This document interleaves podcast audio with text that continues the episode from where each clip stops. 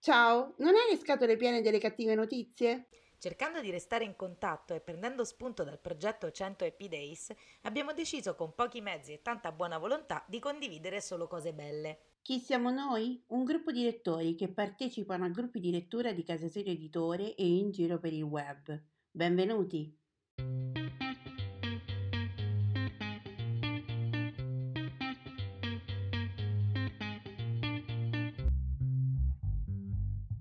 Ciao, io sono Simona e ti parlo da Rocca di Papa. Ciao, io sono Nereia e ti parlo da Barcellona, in Spagna. Mentre facevamo un podcast per Casa Sire Editore, abbiamo dovuto coinvolgere i nostri amici per dare una risposta più articolata a un nostro ascoltatore e ci siamo resi conto che la risposta collettiva funzionava.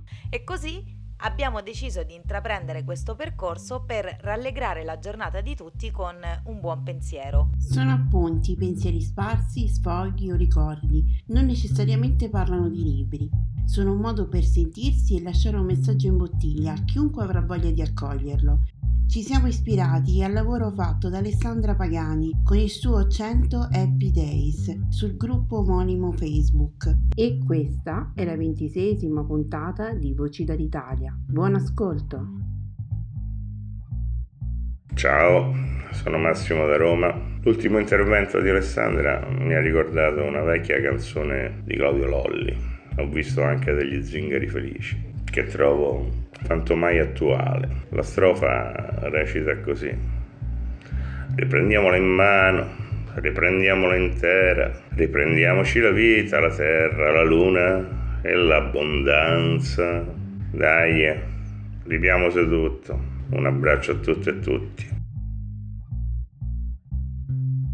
Sono Alessandra e sono qui per i 100 Happy Days. Ogni giorno per 100 giorni cerchiamo insieme qualcosa per cui essere felici e grati nel qui e ora. Oggi voglio che esprimiamo la nostra gratitudine per il nostro corpo, perché mi sono resa conto che in questo percorso che ormai dura da più di 20 giorni eh, non abbiamo ancora affrontato il tema della nostra corporeità, del fatto di essere degli esseri fisici incarnati in un corpo. Probabilmente eh, di solito quando faccio questo percorso, che ormai è la sesta volta che lo sto facendo, già nei primi giorni esprimiamo gratitudine per una passeggiata in bicicletta, un giro a piedi, una nuotata, qualcosa di fisico, qualcosa che coinvolga il corpo. Però secondo me questa volta, data la situazione di quarantena che ci rende tutti più sedentari, non abbiamo affrontato questo tema ancora e soprattutto l'altra cosa che mi è venuta in mente è che in questo mese ormai, ormai è passato quasi un mese da quando siamo in lockdown, abbiamo sentito parlare del corpo soprattutto in relazione al virus, quindi alla fragilità dell'essere umano, alla malattia, alla difficile situazione che molte persone stanno vivendo. Io sono vicina con il cuore a queste persone, voglio mandare tutto il mio affetto virtuale a chiunque stia soffrendo e a tutte le persone che sono, vorrebbero essere vicine a chi soffre e non possono. Allo stesso tempo voglio invitare chiunque stia ascoltando questa trasmissione e anche tutti quelli che lo faranno in un secondo momento, eh, indifferita nel tempo, diciamo, a provare un sentimento di gratitudine per il proprio corpo, così com'è. Cioè, non mi piacerebbe essere più magra, più alta, più bassa, più sana, più giovane. Mm, no, cioè così com'è, non importa se siete vecchi, se siete giovani, se siete belli o se siete brutti, se siete grassi, se siete magri o se siete sani o malati. Non importa se uno ha un handicap oppure no, o no. Il tema è così com'è il vostro corpo, con tutte le sue imperfezioni che ci rendono umani, no? Con tutte le sue imperfezioni, anche con quelle cose che odiate di più, esprimete gratitudine e siate veramente felici di abitare il vostro corpo. E su questo voglio leggervi una frase tratta da un libro scritto da una terapista che si occupa proprio di manipolazioni fisiche. Lei si definisce terapista della riabilitazione specializzata in medicina manuale, si chiama Barbara Pozzo, quindi diciamo che è una persona che col corpo ha avuto tante esperienze proprio di eh, lavoro, di vita, di formazione personale, ha avuto tanti incontri durante la sua vita vita, lei cura manipolando le persone, quindi sente tante storie no, di gente che non è che sta benissimo e dalla sua esperienza lei ha scritto un libro che si chiama Sei a casa, 24 meditazioni sul corpo, appunto di Barbara Pozzo per Burr, è stato pubblicato nel 2014. Lei scrive il corpo è la nostra prima casa, se non siamo a nostro agio nella nostra stessa pelle, è difficile esserlo nella quotidianità, con gli altri e nelle varie situazioni. Nel corpo risiede una saggezza istintiva e profonda, che ha una peculiarità meravigliosa e indiscutibile. Non mente mai. Se sapremo ascoltarlo, avremo la possibilità costante di avere accesso alle risorse che ci servono, trovare le risposte che cerchiamo e saper aspettare quelle che non arrivano. Il corpo ci parla costantemente, ma a differenza della mente non ci confonde. La sua verità è chiara e ci fornisce indicazioni, ci avverte se qualcosa non va, ci fa da guida nel nostro universo interiore. Secondo me questo pezzo è molto bello perché ci ricorda due cose. Uno, anche se siamo chiusi in quarantena o anche chi è chiuso in una prigione, mettiamola così, se, se questa è la sensazione che state avvertendo, siete sempre a casa, nel senso che il corpo è la nostra casa. Mi è piaciuto molto il fatto che Barbara Pozzo inizi dicendo il corpo è casa nostra, prima ancora della nostra abitazione. Quindi questo dovrebbe spostare la, la nostra attenzione su come trattiamo la nostra casa e essere molto grati alla nostra casa, al nostro corpo, per come l'abbiamo trattato in tutti questi anni e per come si è comportato. Ecco, diciamo che le due cose sono profondamente collegate, quindi gratitudine per la nostra casa, il corpo. E poi anche gratitudine per questa comunicazione, questo dialogo che il corpo mette in atto con noi, dandoci segnali magari con il malessere di alcune parti, il dolore in, alc- in altre parti del corpo, è il linguaggio del corpo. Questo mi è piaciuto moltissimo come l'autrice spiega eh, che il linguaggio del corpo, che il corpo parla continuamente e ho avuto un po' una specie di illuminazione perché molto spesso quando ci fa male qualcosa il nostro corpo ci dà fastidio, eh ma che palle ho mal di testa, eh ma che noia, eh, ho male qui, ho male là, ho male alle articolazioni, non riesco a camminare, eccetera, eccetera. Invece è un po' come quando i bambini piccoli piangono e magari il pianto a lungo andare può anche darci fastidio, però è il loro modo di comunicare. Se impariamo ad ascoltarli e a capire cosa ci stanno comunicando, smettono di piangere quasi subito. La stessa cosa è il nostro corpo. Se ci poniamo in ascolto del suo linguaggio fatto da dolori, eh, fastidi, rigidità, ecco, varie cose che ognuno di noi ha sperimentato, probabilmente riusciamo a iniziare a capire questa lingua diversa che il corpo ci parla e riusciamo a entrare in confidenza e a ehm, settarci sempre di più su un livello di comunicazione ottimale. Per cui io direi di iniziare oggi la giornata esprimendo grande gratitudine per il nostro corpo e esattamente così com'è per iniziare un percorso di amicizia con il nostro veicolo fisico sulla Terra. Bene, spero che questa mm, riflessione della gratitudine di oggi vi sia piaciuta. Potete scriverci a voci dall'Italia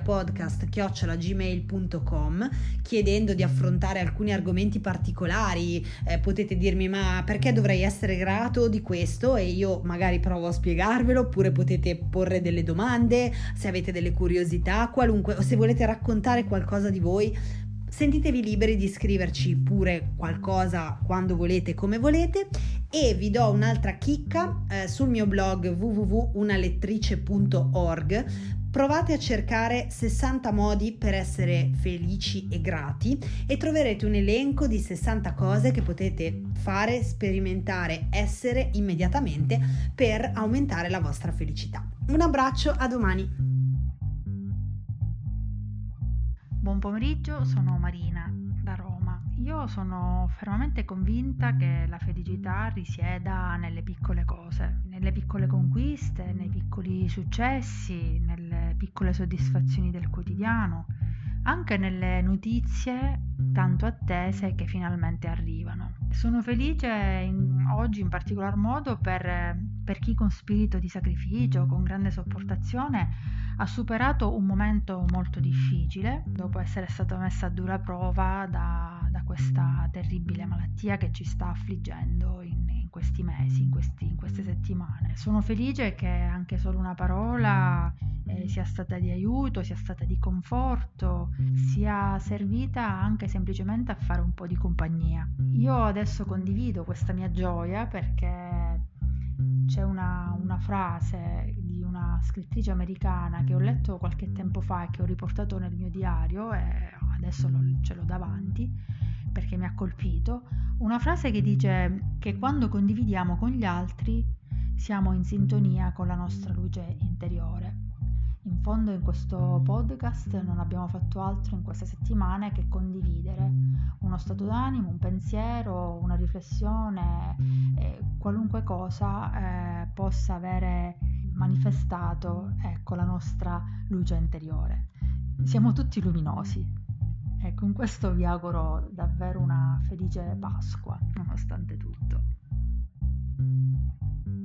Ciao, sono Erika, vi parlo da Milano. Se devo pensare a una cosa bella, che poi porti anche magari a qualche buon consiglio di lettura, penso a qualcosa che ha molto a che fare con uh, l'attuale contingenza, e cioè noi abbiamo la fortuna immensa di vivere in un'epoca in cui le scoperte scientifiche che sono state fatte sono grandiose e alle volte quando pensiamo alle scoperte scientifiche pensiamo a qualche ricerca per curare malattie malattie incurabili, eh, per andare su Marte, non lo so, per, fare, eh, per produrre una fonte di energia pulita. Ecco, bellissimo tutto quanto.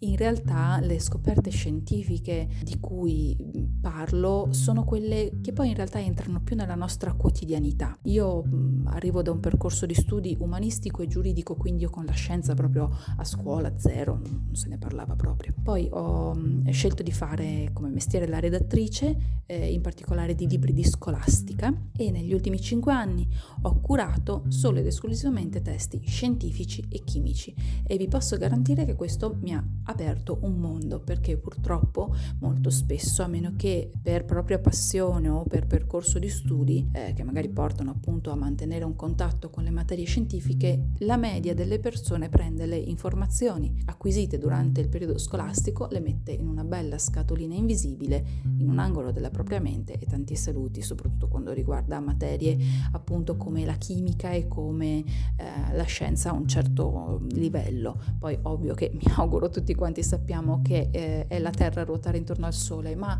se andiamo un pochino più in là, spesso le persone tendono a restare un pochino più in superficie ed è eh, un peccato. Un peccato anche perché ci diamo la zappa sui piedi da soli. Facendo libri per uh, i ragazzi, una cosa importantissima che con gli autori abbiamo sempre condiviso era quella di trovare il modo di legare le informazioni uh, scientifiche alla realtà quotidiana dei ragazzi stessi. Perché? Perché uh, diventasse un loro bagaglio normale l'informazione che noi volevamo trasmettere loro. E questo per renderli dei cittadini più consapevoli, consapevoli non solo in momenti X della loro vita, ma anche nel momento attuale, una consapevolezza media eh, di eh, come funzionano certe dinamiche del nostro corpo, della nostra salute, permette di capire un pochino più consapevolmente il perché, rispettare le norme che ci vengono apparentemente imposte, ma in realtà sono norme di buon senso. E quindi tutto questo pippotto per dirvi che se devo pensare a una cosa bella, appunto, penso alla scienza, penso ai libri, eh, ormai sono tantissimi, divulgativi, accessibili a tutti, quindi con un linguaggio, non dico facile, ma abbordabile. E, e da qui nasce il mio suggerimento. Ormai ci sono tantissime case editrici che sono diventate sensibili da questo punto di vista, o che lo sono anche sempre state. Io devo dire la verità, il primo libro di divulgazione scientifica eh, che ho letto scritto, è una Delphi, un, il cucchiaino scomparso, bellissimo, scritto da Keane con una dialettica eccellente, coinvolgente, semplice eh, e quindi accessibile. Come lui ce ne sono un sacco che eh, possono essere alla portata di tutti. Io però in particolare vi vorrei suggerire un testo uscito alla fine del 2019 che si intitola Questione di chimica, pubblicato da Sonzogno e eh, l'autrice è una...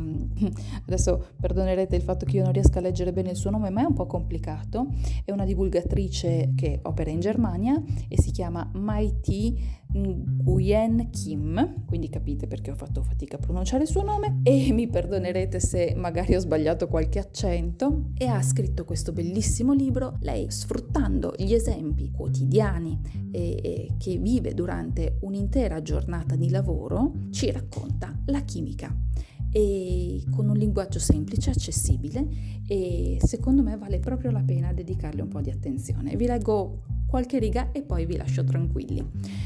Vedere il mondo ridotto in molecole è per me una specie di ossessione, ma un'ossessione bella. Si potrebbe dire che soffro di DOC, disturbo ossessivo chimico. Se immagino come trascorrono le giornate non chimici, senza mai pensare alle molecole, mi sale la tristezza, non sanno proprio cosa si perdono. Alla fine tutte le cose più interessanti si possono spiegare con la chimica. E in fondo anche voi che state leggendo queste righe non siete altro che mucchi di molecole che leggono qualcosa sulle molecole e i chimici sono mucchi di molecole che studiano le molecole. C'è un che di spirituale in tutto questo. Ecco, questo è eh, lo spirito con cui lei ha scritto questo libro. Spero di avervi incuriosito e niente, ragazzi, buona giornata. Buongiorno, sono Valeria e parlo da Roma ed oggi vorrei leggervi l'incipit del mio libro preferito. Eh, diciamo che ce ne sono tanti di libri amati, moltissimi, però se proprio costretta a fare il gioco della torre, pistola alla tempia o come vogliamo chiamarlo, ho sempre risposto che il mio libro del cuore, il mio libro preferito in assoluto è Delitto e castigo di Dostoevsky. Probabilmente non a caso letto durante l'adolescenza perché con tutto che ho continuato a leggere e ad amare molti libri anche dopo, però quelli, diciamo, le emozioni provate durante l'adolescenza grazie ad alcune letture, sinceramente con quell'intensità mh, non le ho più ritrovate e ogni volta che riesco a ritrovare, diciamo, qualche brandello di, di quelle emozioni lì, di quelle sensazioni lì, allora so di aver trovato un, un grande libro, una, una pietra preziosa. E, ehm, e quindi mm, vi voglio leggere l'inizio di questo famosissimo capolavoro eh, della letteratura russa e, e, mondiale e per farlo eh, comunque ho scelto di leggere eh, una pagina da guida tascabile per maniaci dei libri che vi consiglio, è un testo enciclopedico in qualche modo ma eh, in realtà anche molto agevole, edito da Clichy, edizioni Clichy che è una casa editrice che mi piace molto ed offre vari suggerimenti, vari percorsi appunto per chi è appassionato eh, di lettura e di letteratura. Mm, diciamo che mette, fa liste di libri che sono stati premiati, che hanno vinto vari premi letterari nel corso degli anni, ma anche i libri eh, proprio dai più antichi ai più recenti, mh, mm, seguendo vari percorsi interessanti anche molto originali. E quindi vi consiglio assolutamente questa casa editrice e se volete questa guida tascabile per maniaci dei libri eh, che racchiude appunto alcuni incipit selezionati tra cui quello di Delitto e Castigo che vi leggerò e vi auguro ancora una buona giornata un buon sabato che ci avvicina a questa Pasqua così insolita e sempre dagli orso. All'inizio di un luglio straordinariamente caldo, verso sera, un giovane scese per strada dallo stanzino che aveva preso in affitto in vicolo S e lentamente, come indeciso, si diresse verso il ponte K. Sulle scale riuscì a evitare l'incontro con la padrona di casa. Il suo stanzino era situato proprio sotto il tetto di un'alta casa a cinque piani e ricordava più un armadio che un alloggio vero e proprio. La padrona dell'appartamento, invece, dalla quale egli aveva preso in affitto quello stambugio, vitto e servizi compresi, viveva al piano inferiore, in un appartamento separato. e ogni volta che egli scendeva in strada gli toccava immancabilmente di passare accanto alla cucina della padrona, che quasi sempre teneva la porta spalancata sulle scale e ogni volta, passandole accanto, il giovane provava una sensazione dolorosa e vile, della quale si vergognava e che lo portava a storcere il viso in una smorfia. Doveva dei soldi alla padrona e temeva di incontrarla.